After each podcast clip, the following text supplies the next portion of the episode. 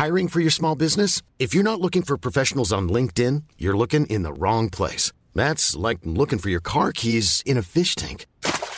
LinkedIn helps you hire professionals you can't find anywhere else, even those who aren't actively searching for a new job but might be open to the perfect role. In a given month, over 70% of LinkedIn users don't even visit other leading job sites. So start looking in the right place. With LinkedIn, you can hire professionals like a professional. Post your free job on linkedin.com slash people today. Hey, I'm Ryan Reynolds. At Mint Mobile, we like to do the opposite of what Big Wireless does. They charge you a lot, we charge you a little. So naturally, when they announced they'd be raising their prices due to inflation, we decided to deflate our prices due to not hating you. That's right. We're cutting the price of Mint Unlimited from $30 a month to just $15 a month. Give it a try at mintmobile.com slash switch. $45 upfront for three months plus taxes and fees. Promote for new customers for limited time. Unlimited more than 40 gigabytes per month. Slows. Full terms at mintmobile.com. Wow. Nice. Yeah. What you're hearing are the sounds of people everywhere putting on Bombas socks, underwear, and t-shirts made from absurdly soft materials that feel like plush clouds. Yeah, that plush. And the best part? For every item you purchase, Bombas donates another to someone facing homelessness. Bombas. Big comfort for everyone. Go to bombas.com slash ACAST and use code ACAST for 20% off your first purchase. That's bombas.com slash ACAST. Code ACAST.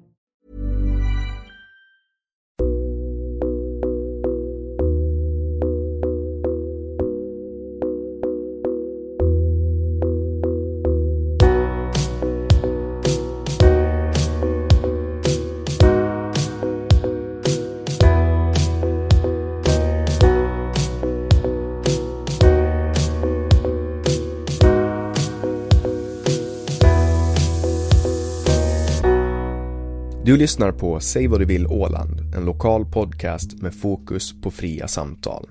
Jag heter Jannik Svensson och producent för podden är Didrik Svan.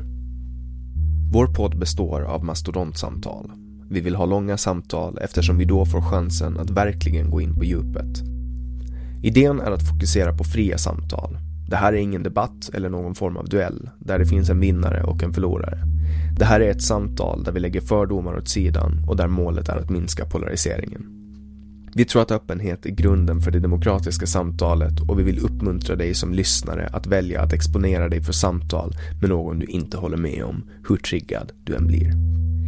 Det kommer att diskuteras en hel del politik i den här podden och för att du som lyssnare ska slippa tänka på vad jag som programledare står politiskt kommer jag att med egna ord redovisa det för er. Jag tror på öppenhet även för min del.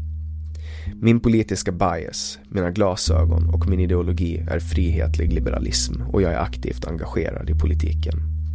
Jag kommer att göra mitt bästa för att min partiskhet inte ska lysa igenom mitt uppdrag som programledare i den här podden.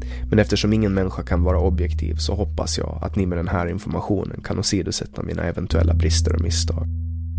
Det här avsnittet presenteras av Webax, hemsidor och innehåll. Jag heter Jannik Svensson och du lyssnar på Säg vad du vill Åland.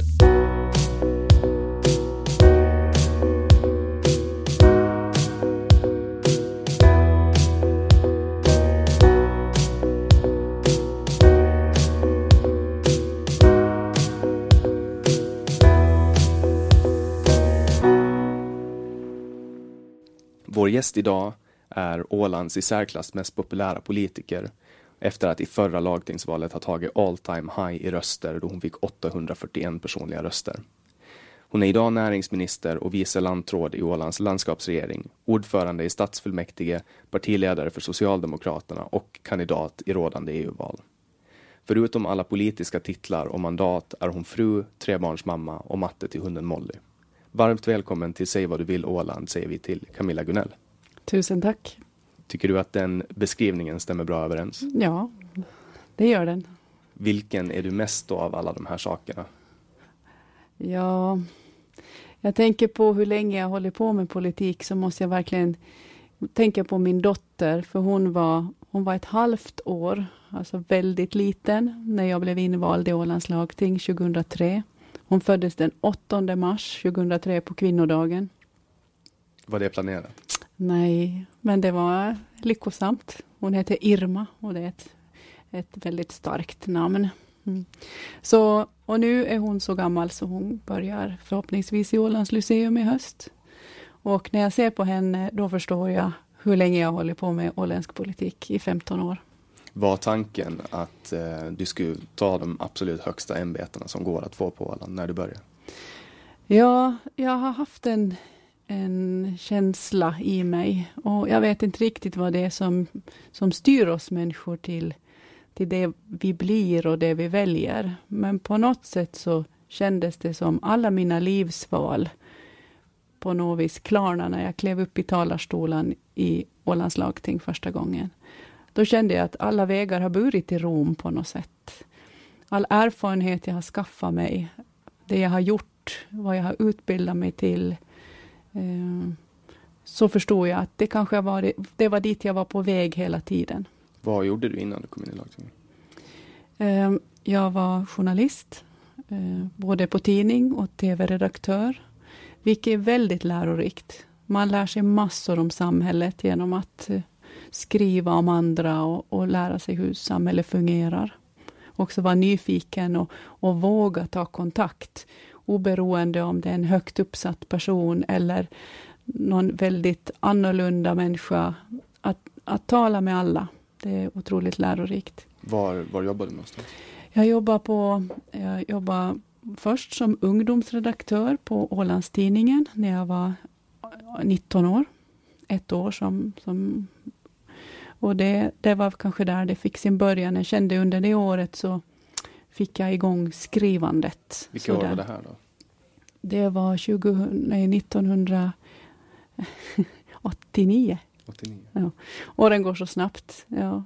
Jag hade gått ut Lyceet och, och eh, skulle nog ta ett, ett mellanår.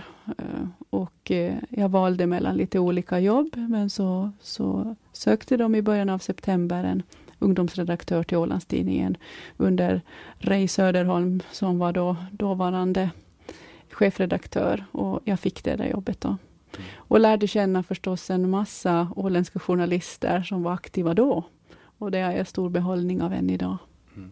Då är vi nästan kollegor, bara det att jag börjar jobba där. Vad blir det då? 15 eh, år senare. Just det. Ja. Men det tror jag var en, en, en, dörr som, som har öppnat många vägar för mig. Och sen började jag studera. Jag återkom till Ålandstidningen som kulturredaktör flera somrar. Och eh, sen när hade jag studerat klart i Åbo. Jag jobbade eh, ett och ett halvt år som tv-redaktör på ett program som heter Kustkanalen, som var ett regionalt magasin som rapporterar från Åboland och Åland. Och eh, när vi flyttade tillbaka sen, eller jag återflyttade till Åland, så då började jag jobba på Nya Åland och var mm. där en tid. Så Jobbade du med Nina Fällman då? Då lärde jag känna för första gången Nina Fällman, ja. Och nu, nu är ni kollegor återigen. Ja. Men ni har varit på olika sidor för hon har ju skrivit, hon var ju ledarskribent och mm. chefredaktör. Ja. När du var lantråd förra gången. Ja. Så då har hon bevakat dig och nu ja. sitter ni i samma. Jo, nej vi har nog, vi har bedömt varandra från olika horisonter i många år kan man säga. Mm. Och vad var det du studerade då när du studerade? Jag studerar litteraturvetenskap, men jag har också på ganska mycket på statskunskap och sociologi. Men sen, sen bestämde jag mig ändå för att jag var i grunden humanist. Jag upplevde att eh, jag lärde mig mer om samhället och om människan genom att läsa litteratur. Och, än, än att lära mig om systemen. Och, om allmän, om för, offentlig förvaltning och sånt. Så att jag... Eh, litteraturen var också ett sätt att, att uh, bilda sig, att uh, ta till sig stora mängder textmassor och ändå kunna vaska fram essensen, guldkornen. På ett, och, och, just den där förmågan att ta till sig mycket text på kort tid har också varit en, en sak som jag har haft nytta av i det politiska arbetet. Var det också genom litteraturen som du hittade din eh, politiska, din, ideolo din ideologiska orientering? Ja, studentlivet är ju väldigt mycket ett, eh, en tid när man hittar sig själv. Och studenttiden tror jag är väldigt formande för, för människor, vad de blir, vad de väljer. Men jag kan väl inte säga att jag, jag var aktiv i studentpolitiken. Eh, men då, då valde jag att sitta i en mittengrupp där. Sen när jag flyttade tillbaka till Åland så, så lärde jag känna dåvarande partiordförande för Socialdemokraterna, Barbro Sundback, i och med att jag också jobbar vid Ålands fredsinstitut. Och blev väldigt imponerad av hennes person och intellekt. Och när jag sen skulle välja parti så tittade jag på de andra partiledarna och så sa jag, nej, jag följer med henne. Så ledarskapet var viktigt? Ledarskapet var jätteviktigt. Hon hade så mycket att lära. Och från att du hittade till Socialdemokraterna, hur länge tog det innan du ställde upp i, i valet? Ja, första gången jag tog på mig beteckningen, eh, ett S efter mitt namn, så det var 99 när jag gick in som Socialdemokraternas representant i kulturdelegationen. Ställde du upp i valet det året? Nej, eh, så jag jobbade en mandatperiod med kultur och insåg då att eh, om jag ska bo i det här samhället, om jag ska ha barn som växer upp i det åländska samhället, då måste jag vara med och påverka det. Bara den kultursyn som jag mötte där bland vissa politiska företrädare, så gjorde att, att det här kan inte jag leva med. Då hade jag själv personligen jobbat, jobbat med Nordens institut med kulturproduktion. Eh, jag hade tagit utställningen Ecce Homo till Åland. Så min vilja var verkligen att bryta gränser, öppna upp, liksom få in nytt syre i samhället på alla fronter. Och, och, Det var det som var bra också med jobbet på Ålands fredsinstitut, för det var ett ställe som verkligen höll fönstret öppet mot omvärlden. Mm. Så att eh,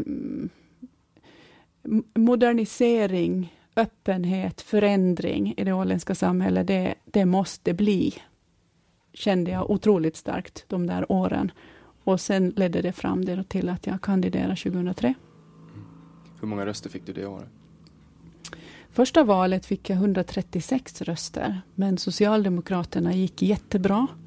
Vi fick in sex mandat i lagtinget och röstmagneter då var Barbro Sundback och Lasse Wiklöf. Och de två blev på sätt och vis mina politiska föräldrar i, i partiet och vi hade otroligt roligt. Eh, Lasse Wiklöf är fortfarande en människa som jag tänker på med värme nästan varje dag. En väldigt viktig person för mig. Och eh, eh, ja, så jag kom in. Eh, och, men jag hann sitta i lagtinget bara ett år, därför att 2005 var det dags att kliva in här och bli minister. Mm. För utbildning och kultur. Ja. ett år efter du klev in så föll regeringen och så blev du minister? Ja. Så att det som kanske gör mig helt unik i åländsk politik, det är att jag har varit invald i lagtinget i 15 år. Och av de åren har jag varit 11 år i regeringen. Så du vet egentligen inte så mycket om lagtingsarbetet? ja, jag, jag, eh, de år jag satt i lagtinget, eh, då hade mina tvillingpojkar precis fötts 2008. Jag var hemma med dem ett år och sen gick jag in i finansutskottet och i OHS styrelse. Och om man vill bli lantråd och, och verkligen leda Åland, då ska man ha just de erfarenheterna. Sitt i finansutskottet, där lär man sig att få en helhetsbild av budgeten. Vart går pengarna? Hur fungerar Åland? Så ditt tips till aspirerande politiker är finansutskottet och OHS-styrelse? OHS-styrelse, OHS är så pass stor del av eh, det åländska, den åländska självstyrelsen och, och vart våra resurser går. För det är bra att lära sig den organisationen. Över 30 procent av budgeten? Ja, det är mycket. Och eh, sen är det också, så var jag självstyrelsepolitiska nämnden. Och det är också ett bra ställe om man vill lära sig självstyrelsens styrmekanismer, vad, vad den vilar på, vad vi bestämmer om och kanske inte bestämmer om, demilitariseringen och så vidare. Mm. Och så snabbspolar vi fram till valet 2011 då, där eh, mm. ni blev ju inte största parti. Ni hade väl tre mandat det valet? 2011, oj, nej 2011 fick vi sex mandat. sex mandat. Det var då jag blev lantråd. Ja. Ja. Visste du på valdagen att det kunde hända? Eller kom det som en... Uh, mm, mm. Det brukar vara så i åländsk politik att det största partiet bildar regering och bilda regering då med de andra partier som också har fått väljarnas stöd. Jag visste att vi skulle göra ett bra val. Jag kände den valvinden i ryggen, absolut. Men jag kunde inte föreställa mig hur bra det skulle bli, att jag personligen skulle få ett sånt starkt stöd från väljarna. Och eh, sen var det ju lite tillfälligheter också det att eh, Centern, som då blev störst, hade ingen lantrådskandidat. De hade ingen given person som skulle bli lantråd och eftersom jag hade fått ett så personligt starkt röstetal så på valnatten föll nog orden i den riktningen, att det var en möjlighet. Och sen återkom du hit som lantråd? Ja, och då var jag jätteglad och jag skulle inte velat bli lantråd utan att ha suttit här ändå tre år mm. före det som kultur och utbildningsminister. Så man vet hur huset funkar. Hur är det att, att vara sin, sin första dag eh, som minister på jobb? Mm, ja, det är jättespännande. Och ibland efter många slitsamma år så kan man tänka, ja det var nog roligare att bli det än att vara det. Men det är spännande. Och eh, också att, att försöka hitta sin roll. Man är ju en del av en regering. Man får en avdelning som man ska lära känna. Det är väldigt mycket ny kunskap man måste ta in. Men det finns alltid någon som lär en? Mm, eh, det kunde kanske vara bättre mentorer nog här i huset. Och vi har ju heller inga politiska specialmedarbetare som hjälper oss och som jobbar politiskt med med innehållet och så, utan man måste vara väldigt självgående här. Finns det behov av politiska medarbetare? Jo, det skulle vara otroligt bra. För, och det är lagtinget som beslutar om det? Då? Nå, landskapsregeringen kan ju föreslå att man inför ett sådant system, men då ska det ju finansieras på något sätt. Och det har diskuterats väldigt mycket till och från. Den enda hjälpreda som lantrådet har, så är egentligen en sekreterarfunktion. Man så, har ingen annan hjälp. Som ni delar på eller? Mm. Mm. Alla ministrar. För det här skulle väl vara ett ganska bra sätt att få in eh, unga människor i arbete också, alltså i det politiska arbetet, att tillsätta medarbetare? Ja, det vore en plantskola för nya politiker. Det, vore, det skulle vara jättebra. Mm. Och du sitter också med som ordförande i stadsfullmäktige. Ja, det var väl en post jag inte riktigt hade tänkt få plats med i min tillvaro, men men nu föll det sig så under en period att, att det, blev en, det blev en sån öppning. Och eh, mina kollegor ville väldigt gärna att jag skulle ta den rollen. Men jag betonar starkt som en teknisk ordförande snarare än en politisk ledare för Mariehamn. För det skulle inte jag haft tid med. Mm. Jag har under den här mandatperioden haft den största, eh, den största portfölj jag någonsin har haft. Därför att jag har hela näringsavdelningen. Det är både det är näringspolitiken på Åland, det är arbetsmarknaden, det är fiskeri, jordbruk, jakt. Det är väldigt mycket frågor som berör eh, näringsavdelningens område. Sen har jag dessutom miljö och så har jag energi. Så att jag har, jag har haft mycket jobb den här mandatperioden. Men grejen var att vi väldigt gärna ville att det skulle jobba med miljö och näringsperspektivet tillsammans, som en helhet. Och att inte de intressena ska stå emot varandra. Så att därför uppfann jag det här ordet miljönsamhet. Därför att jag menar att klart att företagen ska vara lönsamma, annars finns de inte. Men lönsamheten måste vila på det faktum att man respekterar miljön och planetens gränser och koldioxidutsläpp och allt sånt. Så att lönsamheten måste vara miljönsam i det längre perspektivet. Mm. Och det här är väl dina hjärtefrågor? Absolut. och miljö. Vilken är, vilken är den absolut viktigaste frågan för dig? Ja, alltså, mycket hänger ju ihop, men om man jobbar med hållbarhet och uh, så är det ju dels det att se till att människor är tillräckligt kapabla och starka att, eh, och lever ett sånt liv på en sån trappa i Maslows hierarki, att de är mätta, att de är trygga, att de har utbildning, eh, att de har också tid och kraft att utöver liksom livets nödtorft ändå engagera sig i sitt samhälle och, och skapa sig medvetenhet om hur man påverkar sin omgivning. Därför är ju de sociala, Eh, de sociala målen i hållbarhetsagendan så pass starka. Och, och, det är ju det som nu blir utmaningen också, att se till att man klarar den här gröna omställningen så att det inte ska ske på de fattigas bekostnad, eller de som kanske har belastat klimatet minst. Och det, där, det tänker jag på ganska mycket just nu, hur man ska hitta de nycklarna. Mm. Och du är också aktuell i, i rådande lagtings, eh, EU-parlament. Vad, mm. vad fick dig att ställa upp i EU-parlamentet?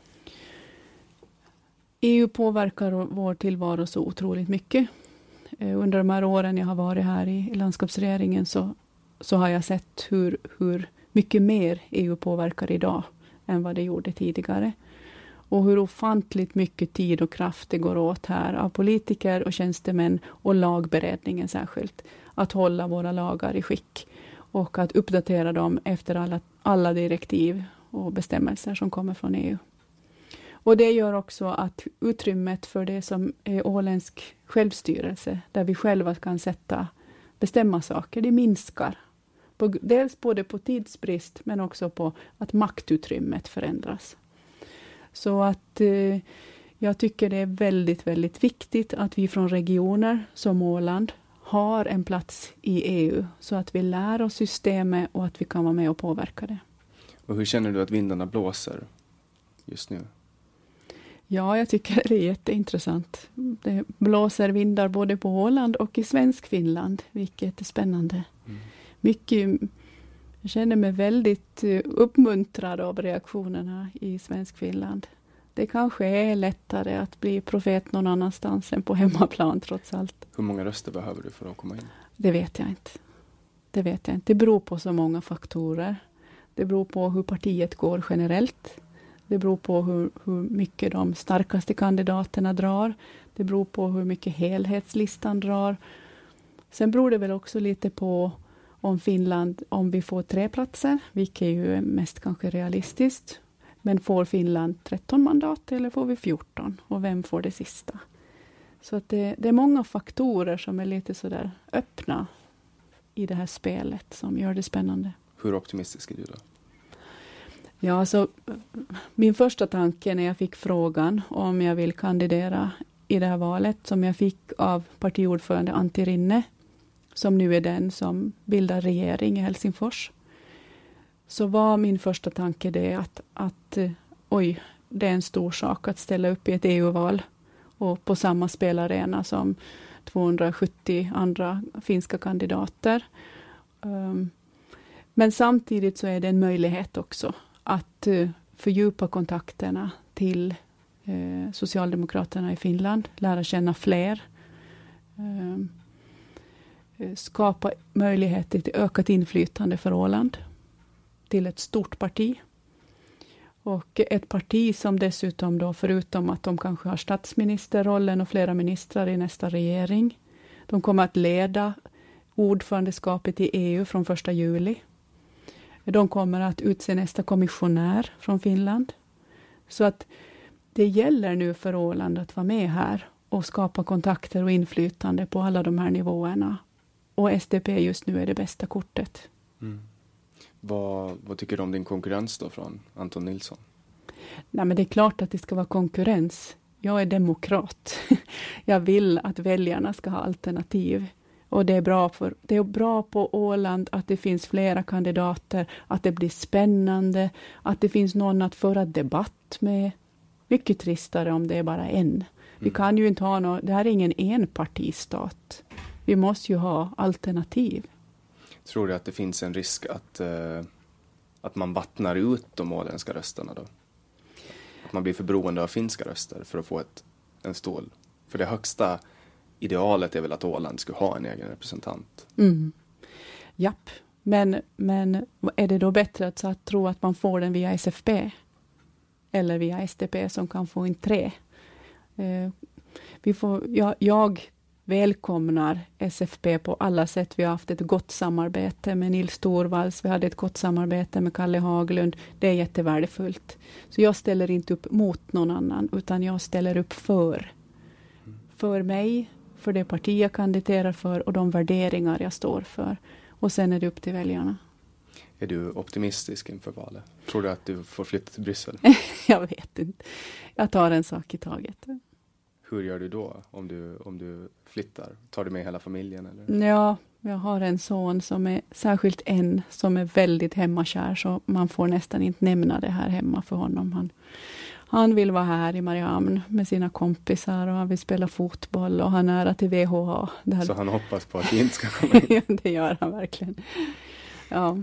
Men det där måste man alltid se och anpassa till, till familjen som helhet. Men mm. eh, en sak i taget.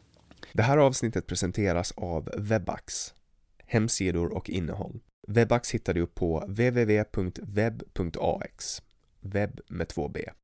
En sak som är väldigt viktig för oss eh, som driver den här podden är eh, polariseringen och jag pratade mm. lite om det i början.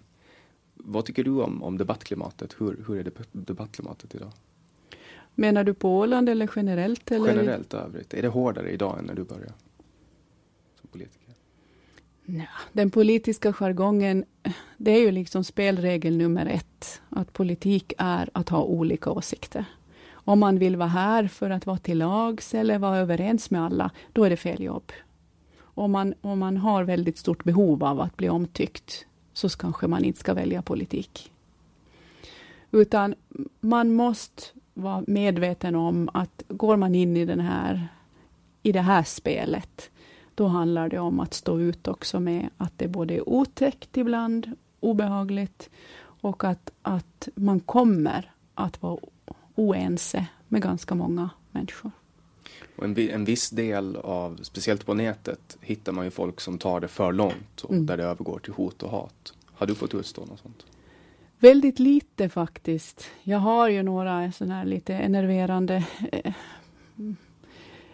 personer som, som gärna liksom diskuterar och vill liksom ha reaktioner från mig och provocerar och så här. Eh, men jag har inte upplevt kränkningar eller någonting sånt. Och eh, jag försöker bemöta människor så väl jag kan, men jag jag lägger ner också sen när jag ser att här är det lönlöst. Att jag tror inte, om jag inser att den här personen och jag kommer nog inte att komma överens, hur vi än skulle vrida och vända på argumenten, så då lämnar jag det. Och det tror jag man måste göra. Man kan inte vara alla till lags, man kan inte vinna allas förtroende, men man måste vinna tillräckligt mångas förtroende. Och, och framför allt så måste man själv tro på sig och den inre kompass man har och att den är riktig och att den visar en i rätt riktning. Sen är det, jag tror ändå att många väljare ser om man är ärlig, om man håller linjen, om man liksom vet vad man sysslar med, om man har förmåga att skapa förtroende och kontakter, bygga samarbeten, komma i mål och få resultat. Och sen också att man orkar stå för det man tror på och, och orkar arbeta. Det är jättemycket hårt jobb. Och det pratas ju också mycket om polariseringen och kollar man på till exempel Sverige som, som ligger ålänningarna ganska nära eh, så har vi ju sett att Sverigedemokraterna har gått fram jättemycket men även Vänsterpartiet gick fram under förra svenska valet. Vad tror du att det beror på att de här ytterkantspartierna får så mycket stöd? Ja, Politiken tenderar ju att bli ganska diffus för de som inte är väldigt intresserade och följer väldigt noga. Eller är av häv hävd och, och tradition tillhör ett visst parti. Så ibland så, så, och jag tror att det är vår, lite vår tids tendens, att budskapen måste vara väldigt, på något sätt lite extrema för att ibland gå hem. Och det kanske gynnar gynnar ytter, ytterkanten.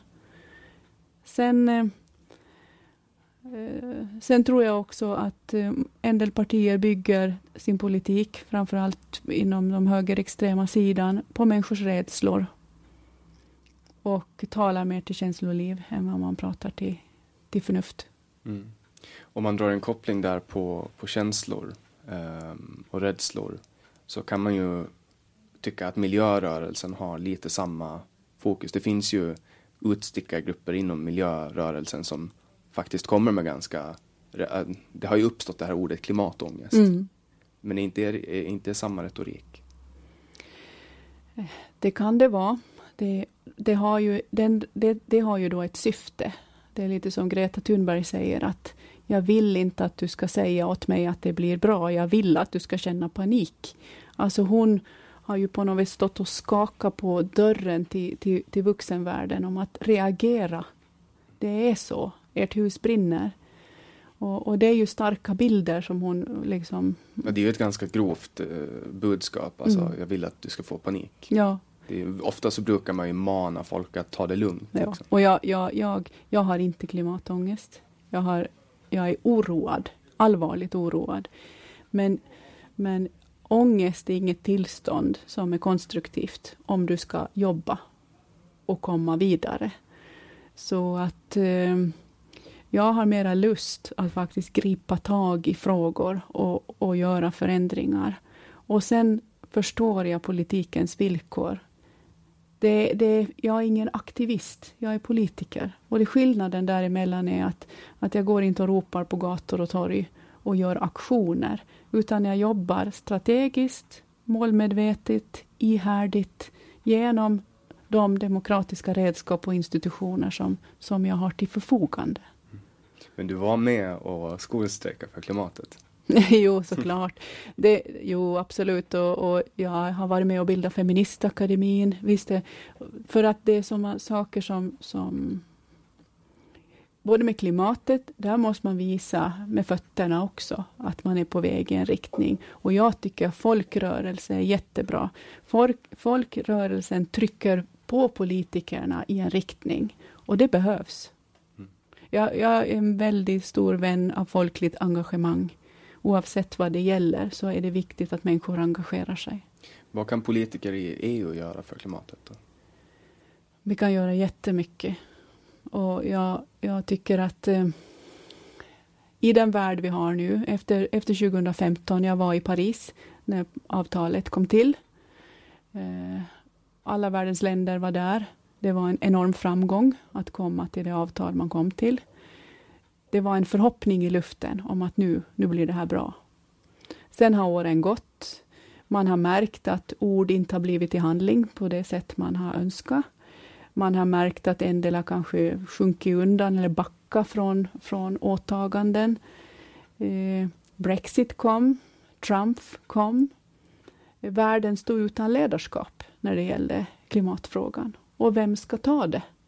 Och jag menar att Europa måste ta det.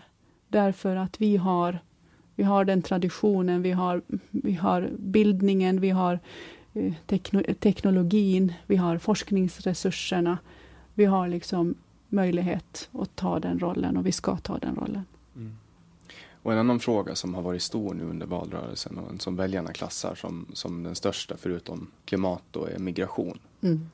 Um, vad har du att säga om migrationen? De hänger ihop naturligtvis. Om människor inte kan leva i sina länder på grund av att det inte finns vatten eller det är för varmt eller för torrt och ingenting växer eller det är översvämningar och annat som klimatförändringarna förorsakar, så bidrar det till ökad migration. Och det betyder att Europa måste bli bättre rustade att ta emot nästa våg. 2015 var bara en början att hur ser vi till att eh, Europa fungerar, har rutiner, metoder, ett solidariskt ansvarstagande för de som kommer att söka sig till, till Europa. Det är nu det som måste sättas på plats. Och under den här eh, gångna mandatperioden så har ju EU fått gå igenom eh, flyktingkrisen. Mm. Hur tycker du att övriga länder, bortsett från Sverige och Finland, har skött sig? Nej, en del har inte skött sig alls. Och det är ju det som blir väldigt orättvist att det är klart en del länder är bättre på att ta emot kvotflyktingar, för man har, man har en vana av det och man har också beredskap och man har en stark eh, välfärdsstat som, som håller för det här trycket. Men det var ju så, så tuffa tag då 2015, så till och med länder som Sverige och Tyskland liksom lite blekna inför de här åtagandena. Och då måste ju finnas fler EU-länder som öppnar sina gränser för, för flyktingar. För Sverige stängde ju sina gränser. Ja, de gjorde det, för de var rädda för att deras system skulle kollapsa eller inte klara av det här trycket. För det stora då var ju att de som sökte asyl i Sverige inte sökte i första EU-land. Mm. Och, och det finns väl överenskommelser inom EU att det är så systemet ska funka. Mm. Men det blir då lite orimligt att det är Grekland då, eller Italien och Lampedusa och dit de kom. Jag var själv på en Lesbos precis innan det där startade. Det måste vara 2014. Och såg, och jag förstod liksom inte var de där människorna kom ifrån. En massa unga mörka män som gick med bara sina kläder och en liten ryggsäck på ryggen. Att, vad är det för människor? Vart är de på väg? Mm. Det var de första. Och, och, och, när man simmade på stranden och såg flytvästarna ligga uppe i strandkanten och någon, någon gummibåt som luften hade gått ur. Dit hade de kommit och gått till land. Sen blev ju Lesbos en av de här öarna som fick massor, massor med flyktingar. Många promenerar väl ända upp till Tyskland? Då, ja, det gjorde de. Så de gick, de människorna från, från den ön, gick mot Aten. Och vart de sen tog vägen så kanske vi inte vet. Mm. Och den här främlingsfientligheten som väldigt många pratar om att sprider sig i Europa, hur, hur ser du på den? Vad, vad är orsaken? Jag tycker främlingsfientlighet och hat och rädsla för andra kulturer är den värsta farsot som vi kan drabbas av. Därför att människor, oavsett varifrån vi kommer och vilken kultur vi bär med oss, vilket språk eller religion, så är så lika. Och det är, liksom, det är därför jag i det här valet säger att jag jobbar för klimatet och för ett mänskligt Europa. Det är mina två viktigaste budskap. Att det finns inget krig som har, har vunnits för att man har byggt sig ett forte där man har kunnat försvara sig. Alla fästningar, eller förr eller senare, fallit. Och Europa kan heller inte bli ett forte dit ingen får komma. Utan en trygg värld skapar man bara genom att hjälpa folk i sina länder att se till att alla barn har mat och skola. Och kan liksom växa upp och försörja sig. Och inte ha för stora sociala orättvisor. Det, det, det bästa liksom, trygghetsskapande politik vi kan skapa för oss här är att se till att man har det bra i andra länder också. Och politik handlar ju väldigt mycket om ekonomi mm. Eh, och fördelning av resurser. Var du beredd på det när du klev in i politiken? Eh, jo, absolut. Det är klart man förstår det. Att, att pengar är ett, ett, en faktor och, och eh, önskelistor ska finansieras. Eh, därför så har det varit väldigt viktigt för mig också att jobba med näringspolitik och se till att de här pengarna kommer in någonstans. Och att ålänningarna har arbete. För det är när människor har sysselsättning som den här samhällsmodellen som jag vill stå för fungerar. När människor har arbete och betalar skatt och försörjer samhällskassan så att vi kan göra reformer och förbättringar. Och, och, näringsminister, det är väl kanske inte den första ministerposten man tänker sig att en socialdemokrat vill göra anspråk på? Hur föll det sig så? Ja, men det är väl ganska klassiskt, det kanske är fördomar. Jag tror det. Att, jag tror det. det. Det är kanske lättare att tänka sig en näringsminister eh, som en, en man och som en, en eh, höger. Mm. Det är främst höger jag tänker på. En högerman, ja. Men, men eh, arbetsmarknaden och att den har en plats för alla är väldigt viktigt socialdemokratiskt budskap. Full sysselsättning är ett slagord i socialdemokratisk politik, det vill säga att alla, ska, alla som kan ska kunna jobba. Och eh, Eh, jag, tyck, jag, jag, tycker att det varit väldigt intressant att jobba med näringspolitiska frågor också. Jordbrukssektorn, fiskeri. Allt har varit väldigt lärorikt. Mm. En annan sak som, som jag vill glida in lite på också är en fråga som pratas mycket om i Sverige. Eh, genus och genusforskning. Mm. Hur ställer du dig till genusforskning? Ja, alltså, eh, som sagt, jag var med och ska bilda Feministakademin 2021 jag tycker att, att eh, om vi pratar om jämställdhet, att vi inte är något annat område. Ja, jag, tänker, jag tänker mera, det har ju varit mina referensramar är ju Sverige, för att jag kan inte följa den finska politiken. Men i Sverige så har det varit en stor genusdebatt. Mm. Alltså med eh, könsnormer, mm. hela den delen. Ja. Så, och det är väl jämställdhet? Ja. Det är väl jämställdhet. Ja, vid sidan av, av feminismen så har jag också varit aktiv som, för hbtq-rörelsen. Min första slagord när jag kom in i det här valet 2003 var, eh, var ett brev riktat till den dåvarande gayorganisationen på Åland, Vildrosorna, med slogan Är du homosexuell, rösta på Gunell. Och det gick ju bra. Tänker du gå ut med det i ett EU-val också? ja, det gäller alltid. Det gäller för mig alla val. Alltså mångfald, människors rätt att vara den de är födda till. Det är, det är ju liksom, det är grundläggande för mig. Mm. Jag skulle inte komma på tanken att tänka någon annan bana. Och jag tycker att gayrörelsen, genusfrågorna, så har ju också liksom luckra upp det här, de här dikotomierna man och kvinna. Och det har liksom luckrat upp möjligheten att frigöra sig från det. Och inte bli sitt kön, utan att bli sin individ. Och, och med, med den rätten att kunna sträcka på sig i sin fulla längd och utvecklas till den man vill. Fritt från andras pålagor och, och, och, och, och styrning. Mm. Och hur, hur, vad skulle du beskriva som den viktigaste frågan som du har jobbat med under den här mandatperioden på regeringen?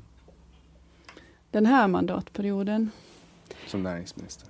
Ja, ett projekt som gläder mig väldigt mycket, för vi fick en rapport från det idag. Så det, det är det att vi lyckades eh, skapa ett EU-projekt som rustar upp alla gästhamnar på Åland. Inte alla, men väldigt många. Och eh, det är så otroligt konkret. Vi får EU-pengar till, till, för 9 miljoner totalt. Det är också inte bara åländska hamnar utan också andra hamnar i, i Sverige, Finland, Estland. För att, att rusta de här hamnarna och vi får köpa spik och brädor och material och bygga saker. Riktiga investeringar. Här på Åland? Ja, inte bara bygga nätverk och sånt här flum, utan bygga på riktigt. Mm. Och det gläder mig mycket att se nu hur det har byggts i skärgården, hur det har kommit upp servicehus och trygga hamnar och hur man, hur man miljöanpassar dem och har bättre sophantering. Och det är ett otroligt roligt projekt. Vad heter det projektet? Smart Marina och sen finns det ett till som heter eh, Seastop. Båda de två tillsammans så bildar en jättefin helhet. Mm. Så de har, den ena är EU-finansierat och det andra är? Båda är EU-finansierade. Det, men det, det, är en, det första projektet det har en mera, en, en, vad ska jag säga, det har en huvudman som inte är från landskapet, utan Smart Marina, där är jag mera mamma till det. Mm. Därför att det fanns pengar kvar i det här Central Baltic-programmet och vi kunde inte låta dem gå förbi, Åland förbi. Utan nu gäller det att få hem dem och då fick vi Utvecklings AB, ett eh, landskapsägt eh, riskkapitalbolag, att jobba med att få hem det här projektet och det lyckades. Mm. Och jag vill också prata lite ideologi. Mm. Um, hur, hur skulle du definiera socialdemokrati? Ja, det finns säkert många definitioner, men det här med människors lika värde, det låter som en klyscha kanske, men det är kanske det mest radikala budskap som någon någonsin har levererat.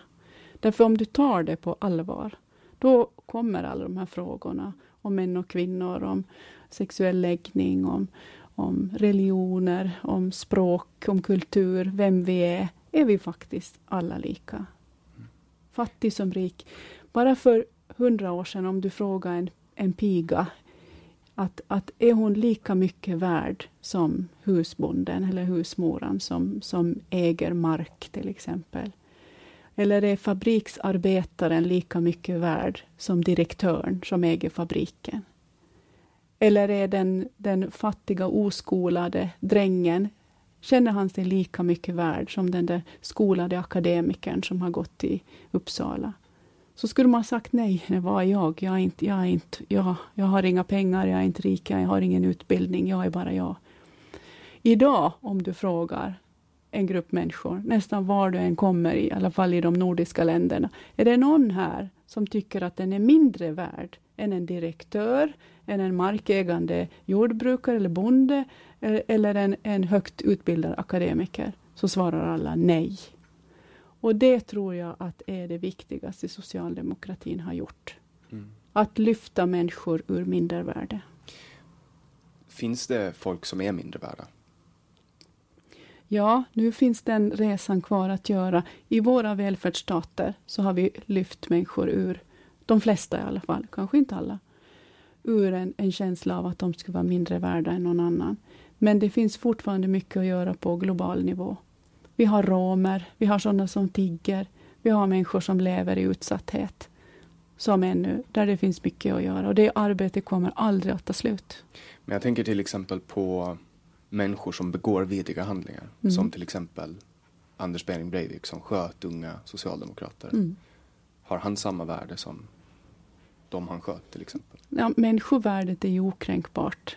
Men det han har gjort måste man ju fördöma och bestraffa. Självklart. Men du tänker mera på utgångspunkten att en människa föds till en okränkbar frihet Ja, med ett värde. Så. ja. Det, det, är i, det är i, i trygghet men med möjligheter till, till utbildning som, som du kan bli den du är ämnad att, som du är född till att bli. Och det är där man startar sin livsresa och, och med, rätt, med rätt omgivning och med rätt stöd så kan varje människa blomstra. Det är ju det som är hållbarhetsagendans vision också, att alla ska blomstra. Är du socialist? Jag säger inte att jag är socialist, jag säger att jag är socialdemokrat. Och det är, det är för att socialistbegreppet för mig är lite suddigt. Och, och jag, jag tycker då att det är viktigt att, att ta avstånd från sånt som socialism, kommunism och sånt har gjort historiskt. Jag, jag vill inte vara en del av det arvet. Men jag är socialdemokrat. Mm. Rent hypotetiskt, om du inte kommer in, Mm. vilket sannolikheten är antagligen ganska låg, men om du inte kommer in och du måste gå och söka jobb, vad, vad söker du för jobb då? Du får Oj. söka tre tjänster, var som helst. Och du får den du vill ha, men du får söka tre tjänster. Ja, då ska jag vilja bli generalsekreterare för Nordiska ministerrådet. Det skulle vara ett fint jobb. Eh, jag skulle kunna tänka mig att bli statsdirektör eller något annat. På en plats som jag tycker om. Eller så skulle jag kunna bli chefredaktör på en, en tidning till exempel. Så 66 procent förvaltning och 33 procent journalistik. Mm. Varför Vilken- inte? Opinionsbildning. Jag skulle också kunna leda någon organisation som jobbar med någon viktig fråga. Eller någon annan folkrörelse. Men jag tror att det är svårt för mig efter alla dessa ledande uppdrag att dels eh, eller så blir jag egenföretagare. Att, att, eh, att någon annan skulle styra mig och min vardag väldigt hårt, det skulle jag ha svårt att klara av. Jag är idag en, en ganska fri människa som, som tycker om att leda olika utveckling, olika grupper och utvecklingar. Så, eh, Så om, eller så skulle jag, så skulle jag skapa mig, eh, ha en firma och, och göra det som jag är bra på där. så om du skulle starta ett eget företag och jag är investerare om du ska pitcha för mig, hur skulle du pitcha din affärsidé då? På 30 sekunder. Ja, jag tror att jag skulle sälja, jag skulle sälja visdom, ledarskap och empowerment i någon snygg förpackning. Särskilt för, för kvinnor som behöver också se hur deras livsval förändras på grund av att de är kvinnor och lära dem se vilka mekanismer som arbetar mot kvinnor i ledande ställning. Där tror jag skulle kunna ha en hel del att bidra med. Så då skulle nästa näringsminister få handlägga din ansökan om investeringsstöd till din nya konsultfirma. Jag ska göra mig så lite beroende som möjligt av politiska beslut och samhälleliga stöd. Vad skulle ditt företag heta? Det vet jag inte än. Det kommer att vara ett bra namn. Det har varit jättekul att ta den här diskussionen med dig, samtalet, även om det blev lite kortare än vi hade hoppats på. Men eh, förhoppningsvis får vi hitta igen för ett längre samtal när, när valet har lugnat ner sig och det finns mera tid att ta ur ditt schema. Vi är jätteglada för att du har lyssnat på oss idag. Vill du veta mer om oss kan du gå in på www.samtal.ax. Jag heter Jannik Svensson, producent för det här avsnittet var Didrik Svan. Du har lyssnat på Säg vad du vill Åland.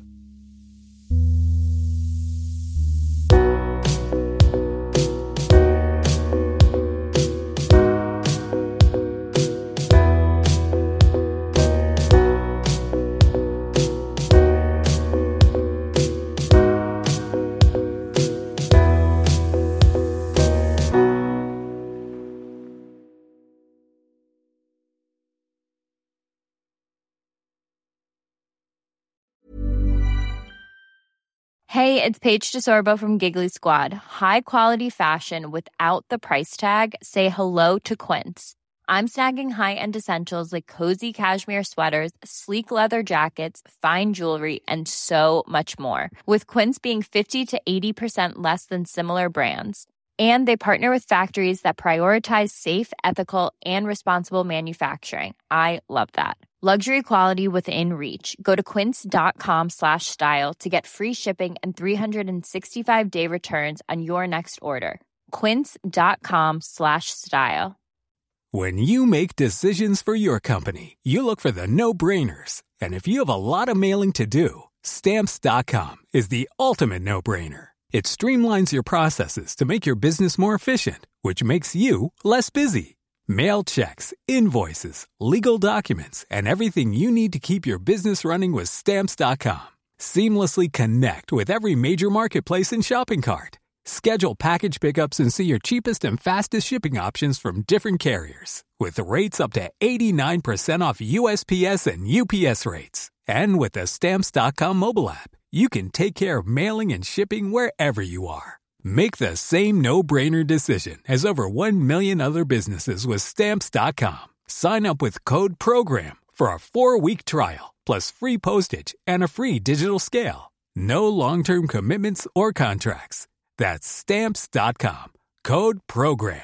Confidence starts with loving who you are. And when your skin feels nourished and glows on the outside, you naturally radiate confidence from the inside. Give your skin a glow up with Osea's clinically proven Mega Moisture Duo. This ultra hydrating body care features two of Osea's best sellers, Undaria Algae Body Oil and Undaria Collagen Body Lotion. These seaweed powered heroes use skincare level ingredients normally reserved for your face for results you can see and confidence you can feel. Osea has been making clean, clinically proven seaweed infused face and body care products for over 28 years. This luxurious skincare is vegan, cruelty free, and climate neutral certified, so you never have to choose between your values and your best skin. Glow from the inside out. Get 10% off your first order with code GLOW at OseaMalibu.com. That's O S E A Malibu.com code GLOW.